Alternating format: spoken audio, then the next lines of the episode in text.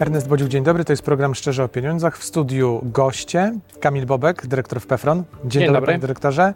I Wojciech Machowski, e, srebrny medalista e, w pływaniu osób niewidomych z Rio. Dobrze pamiętam. Bardzo dobrze. Dzień dobry wszystkim. Dzień dobry. Porozmawiamy sobie dzisiaj mm, o pieniądzach, o sporcie osób niepełnosprawnych. E, I akurat tak się złożyło, że mamy, e, będziemy mieli podział na, na dwa wątki, e, bo i porozmawiamy o tym sporcie amatorskim, powszechnym, jak pozyskiwać pieniądze, no i o tym sporcie zawodowym, dlatego że no, skoro srebrny medalista z Rio, no to, to jest do tego dobry pretekst i finalista z Tokio. Zgadza się, zgadza się. Mam jeszcze na swoim koncie kilkanaście medali Mistrzostw Europy, świata, ale to już tak tylko No, przy kilkanaście okazji. mistrzostw świata. A jakie jeszcze sukcesy? Y, Byłem też mistrzem świata w 2017 roku, mistrzem Europy w 2016, więc y, to przede wszystkim duże doświadczenie, bo byłem na około 10 czy 11 imprezach rangi mistrzowskiej międzynarodowej, także y, to prawie 10 lat spędziłem w różnych basenach i to, to był bardzo dobry okres. Panie Wojtku, ja muszę o to Pana zapytać i nasi widzowie na pewno też się interesują i od tego chciałbym, żebyśmy zaczęli. E, Wątek e, czysto techniczny. E, Jest Pan osobą nie, niewidomą. Jak się pływa? No bo osoba, która widzi, widzi, że ten basen kończy się. Gdzieś trzeba albo się zatrzymać, albo zawrócić. Wiemy, gdzie są tory, żeby nie popłynąć na drugi. Jak to jest w przypadku osób niewidomych? W przypadku osób niewidomych faktycznie jest kilka różnic w porównaniu do osób, które widzą i pływają, bo można powiedzieć, że jeżeli chodzi o samą fizyczność ciała, to jesteśmy tak naprawdę sprawni, bo to tylko zmysł wzroku tutaj jest wyłączony i to oczywiście powoduje konkretne konsekwencje. Yy, Tak jak Pan wspomniał, nie jesteśmy w stanie zobaczyć, czy płyniemy prosto, czy zbliżamy się do ściany. Na szczęście tutaj są wypracowane e, pewne rozwiązania, które też stosujemy na zawodach. A wygląda to w ten sposób, że przy obu końcach basenu stoją najczęściej trenerzy bądź osoby, które współpracują ze mną w jakimś stopniu i trzymając w rękach takie specjalne tyczki, po prostu mnie nimi uderzają. Wtedy tak zupełnie fizycznie dają mi znać poprzez moje ciało, że czas na nawrót e, albo na finisz. Natomiast jeżeli chodzi o zachowanie prostej linii, to uczymy się kontrolować linę czy ręką, dłonią, barkiem, no tak żeby nie pływać od jednej do drugiej, bo to wtedy nadrabia się metry, traci czas i dobrze jest y, trzymać się jednej. No i to jest wiadomo coś, czego nie ma w sporcie w pływaniu olimpijskim. A wypracowanie tego jest trudne? Nauczenie się tego, że trzeba kontrolować linę, albo trzeba spodziewać się za. No bo y, zastanawiam się, to są baseny 50-metrowe najczęściej, czy 25-metrowe, czy różnie, zależy od y, rangi mistrzostw. Startujemy głównie na basenach 50-metrowych. I jak ta 50 już zbliża się do końca, to pan czuje mniej więcej, że już jest ten moment, że zaraz będzie ta tyczka? No trzeba się te, tego spodziewać przecież, prawda?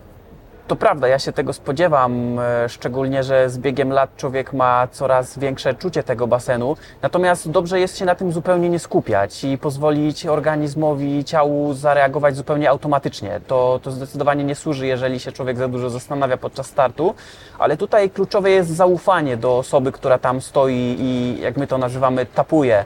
Y, Jeżeli jest się pewnym i ma się wytrenowane te elementy związane z tapowaniem, to to faktycznie dzieje się pewnie. Im więcej się wytrenuje, wyćwiczy na treningach tego elementu, tym człowiek się czuje znacznie lepiej przed samym startem. Także jest to kwestia czysto związana z zaufaniem do, do osoby, która tam stoi. Natomiast jeżeli chodzi o wypracowanie tego elementu związanego z utrzymywaniem się przy linie, to faktycznie również nie jest łatwe, dlatego że jeżeli chcemy płynąć szybko, no to wtedy wiadomo, że trzeba pracować intensywnie i rękoma, i nogami, co powoduje, że jakby utrzymywanie konkretnego toru jest trudniejsze, dlatego że, że po prostu pracujemy szybko i pociągnięcie jedną czy drugą ręką y, troszeczkę mniej symetrycznie może spowodować, że ten tor się szybko zmieni. Dlatego to faktycznie wszystko jest oparte na doświadczeniu i lata praktyki. Tak naprawdę pływając wiele, wiele lat można nie być w tym jeszcze perfekcyjnym, a czasem też mogą się przydarzyć różne przystartowe, że tak powiem, chochliki, które wybijają z rytmu, no natomiast to jak we wszystkim, trzeba być otwartym na różne wydarzenia i, i cały czas starać się dopracowywać te kluczowe elementy. To za moment przejdziemy do finansowania e, sportu zawodowego, ale chciałbym, żebyśmy finansowanie, wątek finansowania zaczęli od sportu tego powszechnego, amatorskiego. Panie dyrektorze, e, rozumiem, że są pieniądze w systemie państwa, tak najogólniej to powiem, na finansowanie e, takich zajęć sportowych. Organizacje pozarządowe mogą pozyskiwać takie finansowanie, tak? Czy to nie E, jest takie proste, jak mi się wydaje? Tak, zgadza się, bo przecież bez tego sportu amatorskiego, powszechnego, to zarówno jeśli chodzi o zawodowych sportowców pełnosprawnych i niepełnosprawnych, nie byłoby ich, gdyby nie ten początek e, i e, amatorskie uprawianie sportu. Dlatego też e, finansowanie sportu powszechnego osób z niepełnosprawnością jest istotnym elementem polityki państwa wobec osób z niepełnosprawnością. I tutaj zarówno Państwowy Fundusz Rehabilitacji Osób Niepełnosprawnych, który reprezentuję, jak i Ministerstwo Sportu e, przeznaczają pieniądze na finansowanie tego rodzaju działalności w dużej mierze właśnie za pośrednictwem wspomnianych przez Pana organizacji pozarządowych, które to e, w lepszy sposób e, potrafią organizować aktywności fizyczne osób z niepełnosprawnościami, mogą lepiej odpowiedzieć na te potrzeby, bo przecież co jest chyba najistotniejsze, sport może i jest e, głównym, e, e, jednym z głównych elementów tego celu, który realizuje Fundusz Rehabilitacji Osób z Niepełnosprawnością, czyli aktywizacji społecznej osób niepełnosprawnych, ponieważ no, uprawianie sportu i niekoniecznie zawodowego każdemu z nas daje lepszy komfort życia, lepsze samopoczucie i stąd e, potrzebne jest e, finansowanie też wielu działań, na co fundusz stara się odpowiedzieć, żeby jak najwięcej osób z e, niepełnosprawnością zachęcać do e, uprawiania sportu. I to zarówno tych osób, które są na przykład niepełnosprawne od urodzenia, ale i tych, które e, w wyniku na przykład wydarzeń losowych tą niepełnosprawność już w wieku starszym e, nabędą.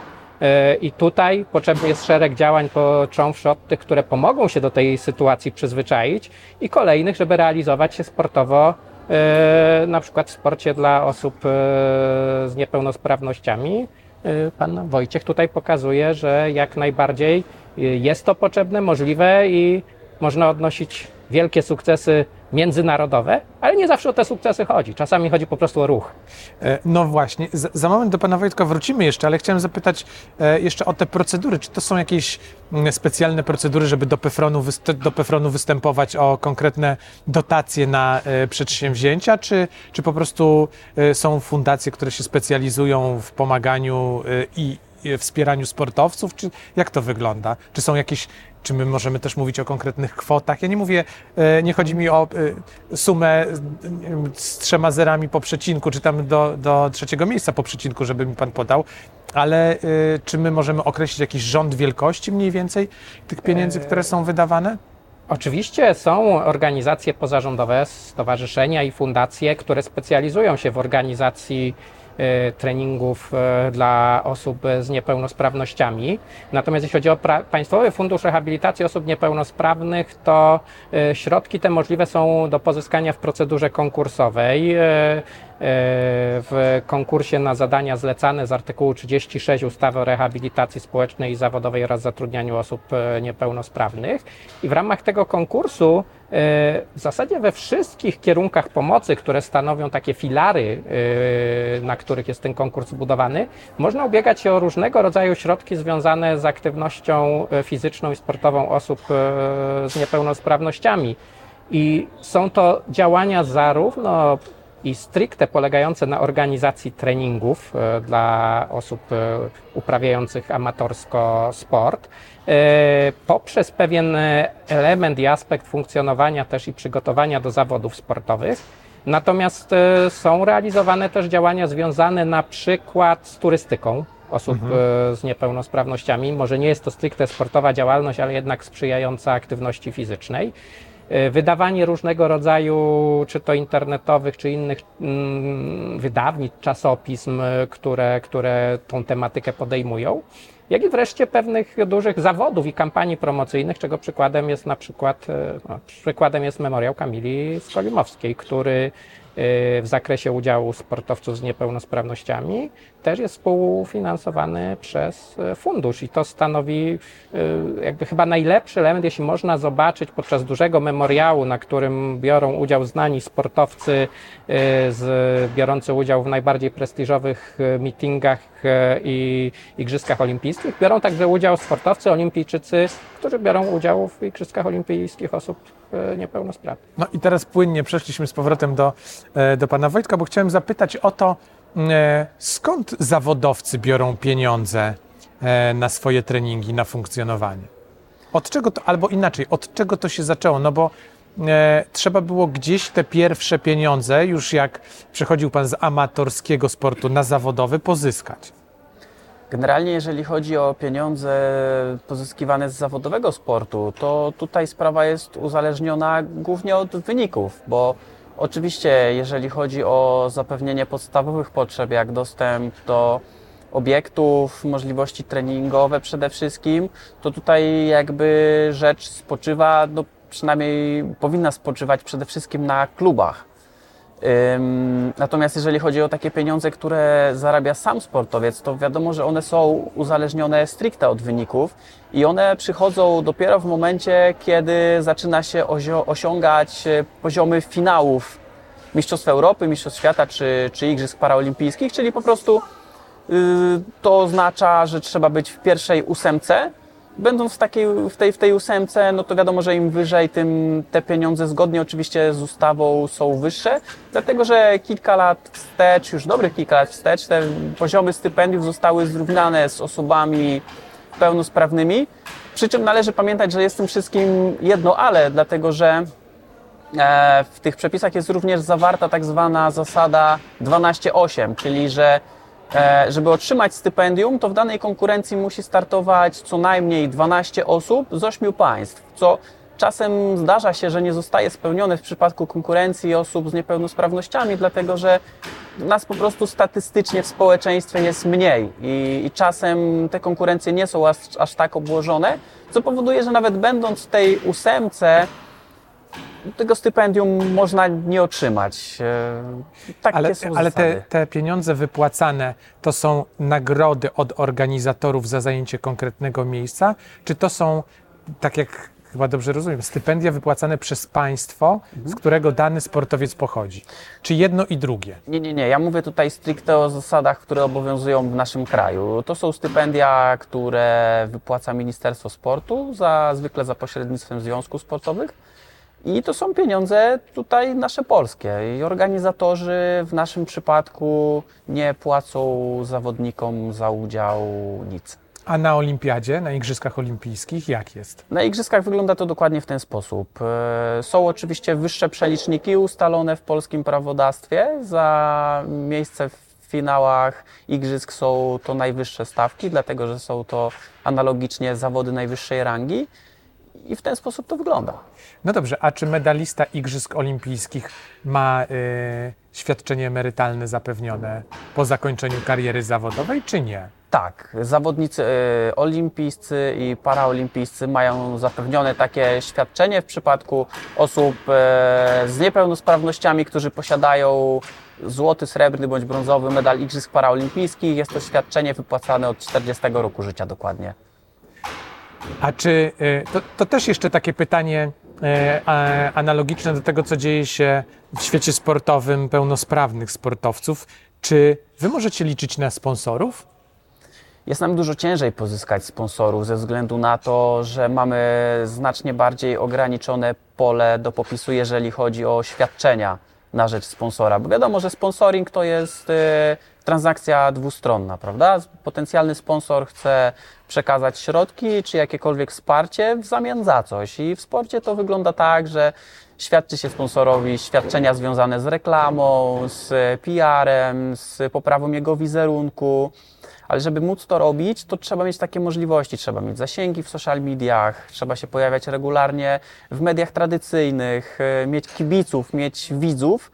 Natomiast e, sport para, paraolimpijski jeszcze nie ma takiego zainteresowania, nie generuje tylu, tylu kibiców, tylu e, możliwości odwdzięczenia się niejako za, za to wsparcie, przez co to się zdarza, ja nie mówię, że nie, Natomiast to nie są na pewno takie kontrakty i taka ich częstotliwość, jak to możemy zauważyć w sportach olimpijskich.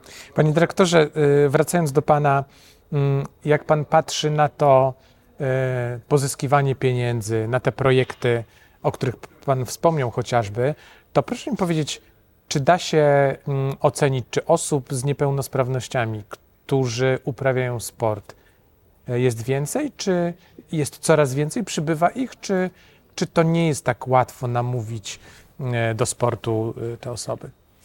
Nawiązując do tego, o czym mówił pan e, Wojciech, rzeczywiście tutaj rolą środków publicznych jest to, żeby ta baza osób e, z niepełnosprawnościami uprawiających sport e, była jak najszersza, bo dzięki temu tak możemy liczyć na to, że tych osób będzie coraz więcej.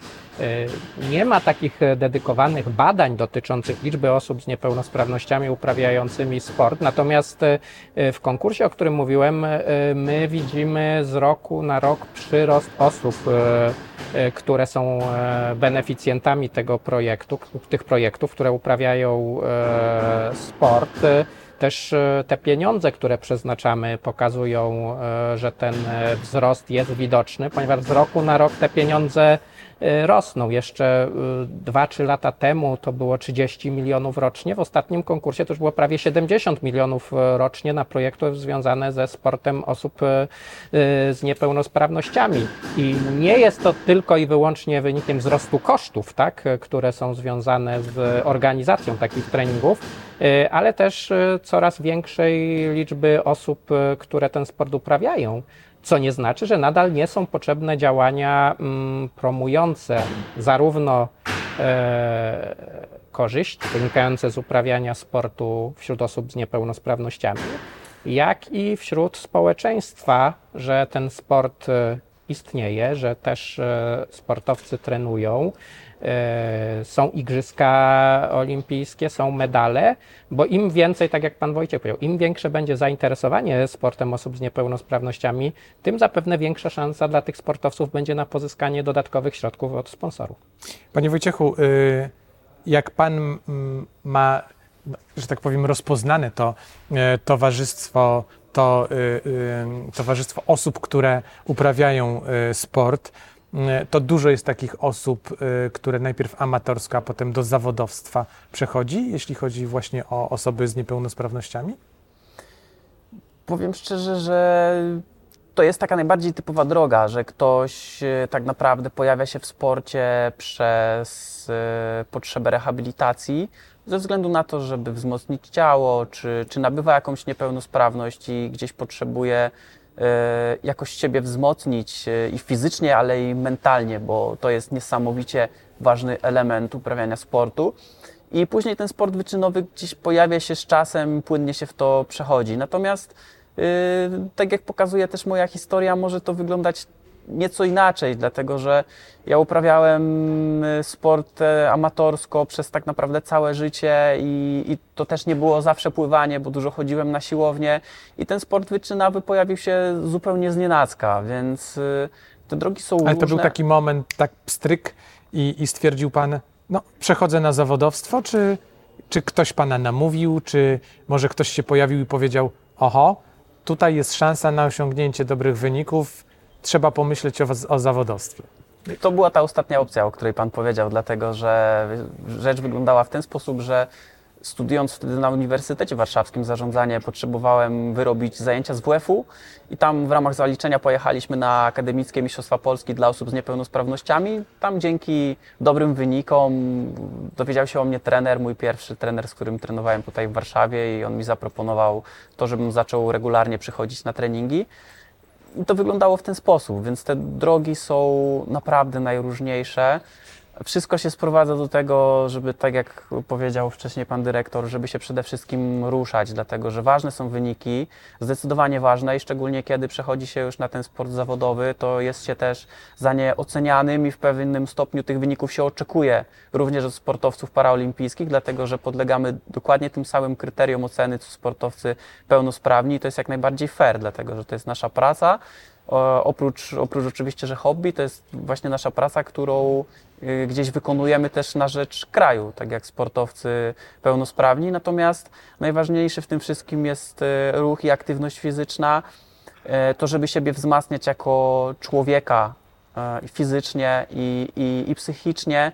To jest niezwykle ważne, żeby poczuć w sobie, szczególnie mając jakąś niepełnosprawność, że to ciało, mimo tego, że ma jakieś dysfunkcje, to są zakresy, w którym ono może okazać się silne i, i pełnowartościowe. To jest niezwykle No, istotne. o- ten wątek chciałbym, żebyśmy przez chwilę jeszcze kontynuowali, bo e, jak mówimy o osobach pełnosprawnych, to wiemy e, o co chodzi ze sportem. No, uprawiają sport, żeby być. E, zresztą każdy uprawia sport, żeby być bardziej e, zdrowym i, i wytrzymałym.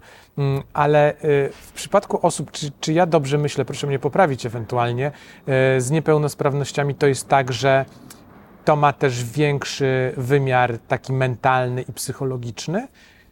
Myślę, że, że tak, że zawsze ten sport ma te dwa wymiary, natomiast w przypadku osób z niepełnosprawnościami ten wymiar jest znacznie szerszy i gra dużo większą rolę, dlatego że e, mając niepełnosprawność taką czy inną, to ta kwestia, ta, ta rzecz mentalna jest dużo bardziej narażona na poczucie, mniejsze poczucie własnej sprawczości, na gdzieś tam zachwiane poczucie własnej wartości, co się może przełożyć na ogólnie komfort życia i na to, w jaki sposób funkcjonujemy na co dzień. I teraz, jeżeli my się podejmiemy sportu, zobaczymy, że możemy poprawiać swoje rezultaty, nawet w tym sporcie zupełnie amatorskim, że możemy być e, coraz lepsi w podnoszeniu czegoś, że możemy się poruszać coraz sprawniej, to jakby stabilizujemy to poczucie tego, że jesteśmy wartościowymi i skutecznymi ludźmi na co dzień, więc ten e, aspekt e, psychologiczny jest bardzo ważny w przypadku sportu i ruchu osób z niepełnosprawnościami. Ja myślę, że to zaszczepienie Mhm. tego genu ruchu to nie jest tylko kwestia, tak jak Pan powiedział, e, e, ważna dla osób z niepełnosprawnościami, tylko dla wszystkich. E, I stąd niezwykle ważne jest, żeby już od dzieciństwa osoby, które, dzieci, które są niepełnosprawne, zaczęły bawić się ruchem, bawić się sportem, bo w pewnym momencie rozwoju to jest najważniejsze, żeby właśnie bawić się, zacząć się ruszać, e, zobaczyć efekty e, tego działania. No i w konsekwencji to może spowodować, że ten ruch e, przekształci się w sport, a sport przekształci się w sport e, profesjonalny i zawodowy. E, No i oczywiście osoby z niepełnosprawnościami, tak jak obserwując, mogę wiedzieć, mają pewnie trochę więcej barier i obaw przed uprawianiem sportu, e, ale też wydaje mi się, że podobne trudności, obawy czasem przezwyciężają też dzieci pełnosprawne. Dużo badań pokazuje, że ten ruch wśród dzieci też pełnosprawnych nie jest na satysfakcjonującym poziomie, więc tutaj jest duża praca do wykonania nie tylko przed, przed państwem jako takim, ale też przed całym społeczeństwem, e, żeby tą sytuację zmieniać i pokazywać e, to, o czym pan Wojciech mówił, te zalety, które wynikają z tego, że zacznę się ruszać i jak poczuję się sprawniejszy i jak poczuję się silniejszy mentalnie, bardziej pewny siebie. E, A e, kontynuując e, tę myśl, m, jak pan patrzy na organizacje pozarządowe, to tych w Polsce przybywa. My jako społeczeństwo jesteśmy, bo pan powiedział, że mm, to jest rola państwa, ale ja szerzej myślę, rola państwa nie tylko jako administracji i instytucji rządowych czy państwowych, ale także rola państwa jako instytucji pozarządowych. I zastanawiam się, na jakim my jesteśmy etapie rozwoju tych instytucji pozarządowych, tych organizacji pozarządowych. Czy one na przykład wiem, są coraz sprawniejsze, jest ich więcej, większym obszarem obejmują e, swoje działania, e, chociażby na rzecz osób z niepełnosprawnościami. Jak ten, jaką rolę ten sport e, odgrywa e, w działaniu tych organizacji? Jak to wygląda? Mówiąc o roli państwa, ja mówię o stworzeniu warunków i finansowaniu dla tych działań. Natomiast tak jak Pan mówi, rzeczywiście e, dobrze jest, jeśli za realizację tych działań wezmą się też e, instytucje, ludzie, którzy e, to potrafią i robią. E, I rzeczywiście liczba organizacji pozarządowych e, w Polsce ogólnie rośnie. Tych e, działających w obszarze sportu w liczbach ona utrzymuje się na podobnym poziomie, natomiast obserwujemy też, że też w naszym konkursie pojawiają się nowe organizacje, które na, na początku zaczynają od bardziej lokalnych działań, ale też ważnych we współpracy ze szkołami, bo to jest ten element, który wydaje mi się ważny, żeby też we współpracy z nauczycielami wychowania fizycznego, e, ze szkołami e, próbować e, stworzyć tą modę na sport wśród osób, wśród dzieci z niepełnosprawnością, osób z niepełnosprawnością i zachęcanie ich do spędzania wolnego czasu e, w ruchu, na tyle, na ile oczywiście niepełnosprawność e, pozwala. Więc tutaj jest, tak chciałbym to podkreślić, niezwykle istotna rola naszych partnerów z organizacji pozarządowych, żeby te, wykorzystywać te instrumenty, które państwo daje i te pieniądze, które daje, żeby organizować e, treningi sportowe, zawody sportowe i różne inne formy aktywności fizycznej. e, Panie Wojtku, a mm, zawodowi sportowcy korzystają e, ze współpracy z organizacjami pozarządowymi, czy nie? Czy to jest już e, inny zakres, inny wymiar e, funkcjonowania w tym sporcie? Znaczy, to jest już troszeczkę inny wymiar, dlatego że głównie gdzieś tam skupiamy się na tym, co, co się dzieje na, na linii my, plus y, gdzieś tam instytucje, od których pobieramy różne stypendia, je- jeśli chodzi o ten wymiar finanso- finansowy. Oczywiście zdarza się współpraca z, również z organizacjami pozarządowymi, no bo y, siłą rzeczy jakby organizacją, która o nas dba na co dzień, która dba o organizację naszych zawodów tutaj w Polsce, dojazdów, czy, czy, czy organizacje, które organizują wyjazdy na zawody międzynarodowe, to jest Polski Komitet Paraolimpijski i Polski Związek Sportu Niepełnosprawnych Start. To wiadomo, że są wiodące instytucje w, Polsce, które, e, które tutaj wszystko dla nas organizują, więc one, one się siłą rzeczy cały czas pojawiają. Natomiast jeśli A, chodzi o... przepraszam, wejdę w, w słowo, bo przyszła mi taka myśl. A czy są organizacje albo instytucje, które, mówiąc wprost, wykorzystują Pana wizerunek, żeby pokazać e, młodszym osobom, zobaczcie, to jest e, Pan Wojciech Makowski, on jest e, medalistą olimpijskim, wielokrotnym medalistą Mistrzostw Świata i Europy, osiągnął sukces, Wy też możecie. Wzorujcie się na nim. Czy nie? To znaczy, ja miałem przyjemność współpracy z wieloma instytucjami czy z wieloma firmami, które organizowały różne akcje, różne eventy, gdzie byłem zapraszany, czy jako prelegent, czy y, były tworzone jakieś materiały promocyjne, nagrania, zdjęcia i, i różne e, akcje, które miały promować. y, I młodsi idą w Pana ślady?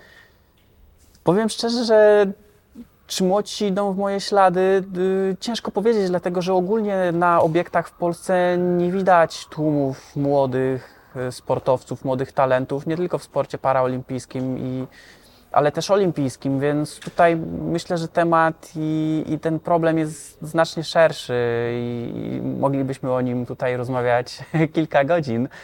Ja bym chciał, żeby szli. Jest e, kilkoro młodych, niewidomych zawodników w Polsce na ten moment, ale są to znacznie mniejsze grupy i też w tym momencie w kadrze jest mniej osób niż było na przykład kilkanaście lat temu, więc ale to dotyczy, tak jak mówię, nie tylko sportów paraolimpijskich, też olimpijskich. Niestety ten odsetek młodzieży, która decyduje się na uprawianie sportu wyczynowo jest coraz mniejszy, dlatego że zmienia się świat, zmieniają się wymogi, poziom rośnie. No i to niestety się wszystko składa w to, co się składa, więc Pyta, pytam o to dlatego, że zastanawiam się, czy gdzieś tam Pan dostrzegł swoich następców, bo sam Pan powiedział, zanim zaczęliśmy program, że już blisko końca kariery, tak? Zdecydowanie tak, już, już prawie to jest ten moment. Natomiast jest kilku chłopaków, ja za nich szczerze trzymam kciuki, bo bardzo bym chciał, żeby ten sport jednak się cały czas rozwijał i żeby odwróciła się ta obecna tendencja, że widać jednak coraz mniej tych osób na zawodach, na treningach. Mam nadzieję, że to jest kwestia przejściowa, bo sport to nie jest e, łatwy kawałek chleba, ale na pewno może być piękną przygodą i przynieść naprawdę niezapomniane, niepowtarzalne przeżycia i też efekty, efekty w najróżniejszych aspektach życia. No to chyba łatwo przełożyć to na, y, na to, jak ważna jest ta rola organizacji pozarządowych, panie dyrektorze. Tak, no to jeszcze raz muszę podkreślić, że zarówno instytucje publiczne, jak i y, niepubliczne organizacje pozarządowe, ale też pewnie i prywatni sponsorzy mm, odgrywają dużą rolę w tym, żeby stworzyć warunki do uprawiania sportu, zarówno na tym poziomie amatorskim, jak i później y, zawodowym. Bo tutaj widać, zgadzamy się wszyscy, że y, widać problem w chęci młodych ludzi poświęcenia się sportowi i w ogóle y, aktywności fizycznej.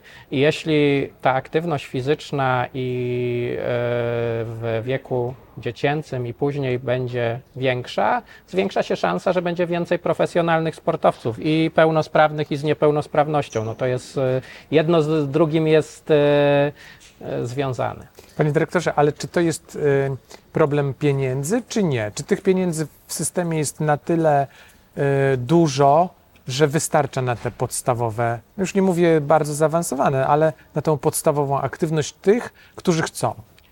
Myślę, że jeśli chodzi o pieniądze, e, sumując to, co jest w Pefronie, to, co na też ten sport powszechny przeznacza Ministerstwo Sportu, gdzie zdaje się 30 milionów było w poprzednim roku, to wydaje mi się, że te pieniądze w systemie są. Ten problem, o którym mówimy, raczej dotyczy już później, znaczy raczej dotyczy tego, żeby młodzi ludzie, ale też osoby w przypadku sportowców z niepełnosprawnością, e, osoby, które e, nabędą niepełnosprawność, miały tą chęć i poczucie, że sport jest e, e, czymś istotnym w życiu, że ten wysiłek, który niewątpliwie trzeba wkładać uprawiając sport, e, przyniesie im wymierne korzyści, ale to nie tylko korzyści finansowe, ale też e, korzyści związane z tym, że e, też ich życie e, zmieni się e, na lepsze. I tutaj bardziej e, widzę problem już, jeśli chodzi o sport osób z niepełnosprawnościami. Nie, niekoniecznie w kwestii finansowej, ale też w tym, żeby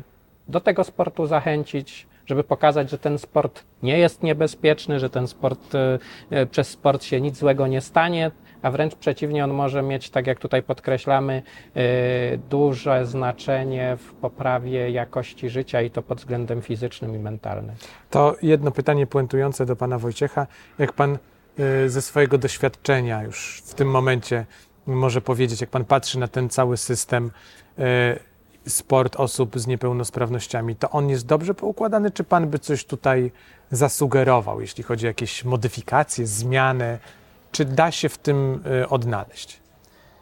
Jak widać po mnie i po innych osobach na pewno da się odnaleźć i trzeba powiedzieć, że wszystko działa s- w miarę sprawnie. No, Jest duża zmiana na pewno patrząc kilka lat, kilkanaście lat wstecz, to jest wiele zmian, które wyszły na plus. Jest yy, chociażby po tym, w jaki sposób y, Igrzyska Paralimpijskie są pokazywane, są szerokie transmisje w telewizji, jest yy, zainteresowanie yy, różnych mediów. yy, sponsorzy, mimo tego, że nie ma ich na ten moment tak, jeżeli chodzi o ko- kontrakty indywidualne zbyt wielu, to też jednak zaczynają się pojawiać.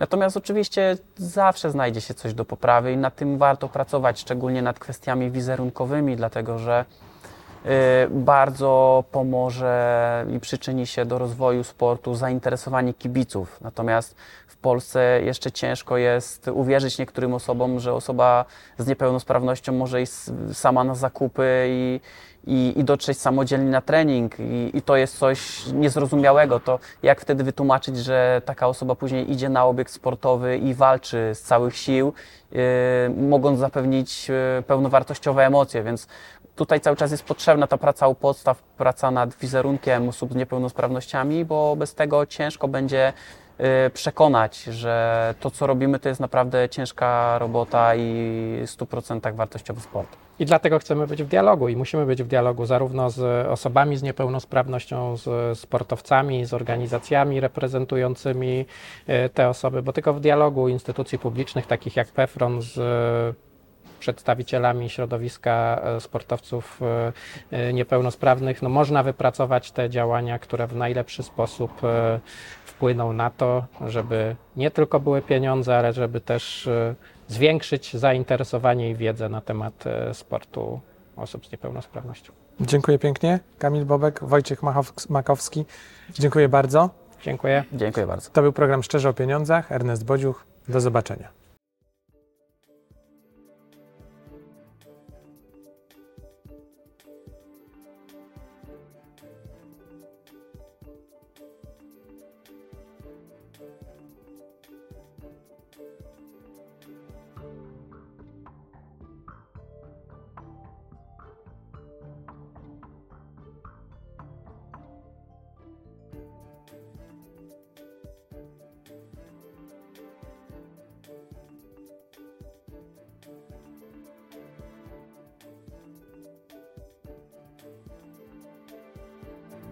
you